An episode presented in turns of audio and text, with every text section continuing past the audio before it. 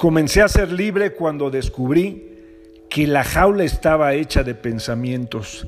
Y es cierto, porque en la vida todo se crea dos veces. Primero lo creamos en nuestra mente y después lo creamos y lo materializamos en nuestra vida.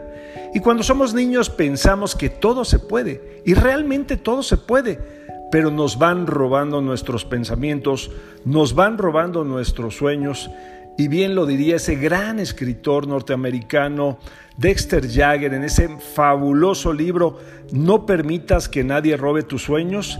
Él narra paso a paso cómo en tu crecimiento te van robando tus sueños. Te dicen esto no es para ti, como crees, tú no lograrás todo esto. Y vamos viendo cómo grandes figuras que han crecido tanto en diversos temas, por no decir todos, empezaron desde una cuna, desde una partida muy humilde, muy pequeña, y llegaron a cosas increíbles que desde luego solo se pueden albergar con un pensamiento libre, un pensamiento sin barrotes.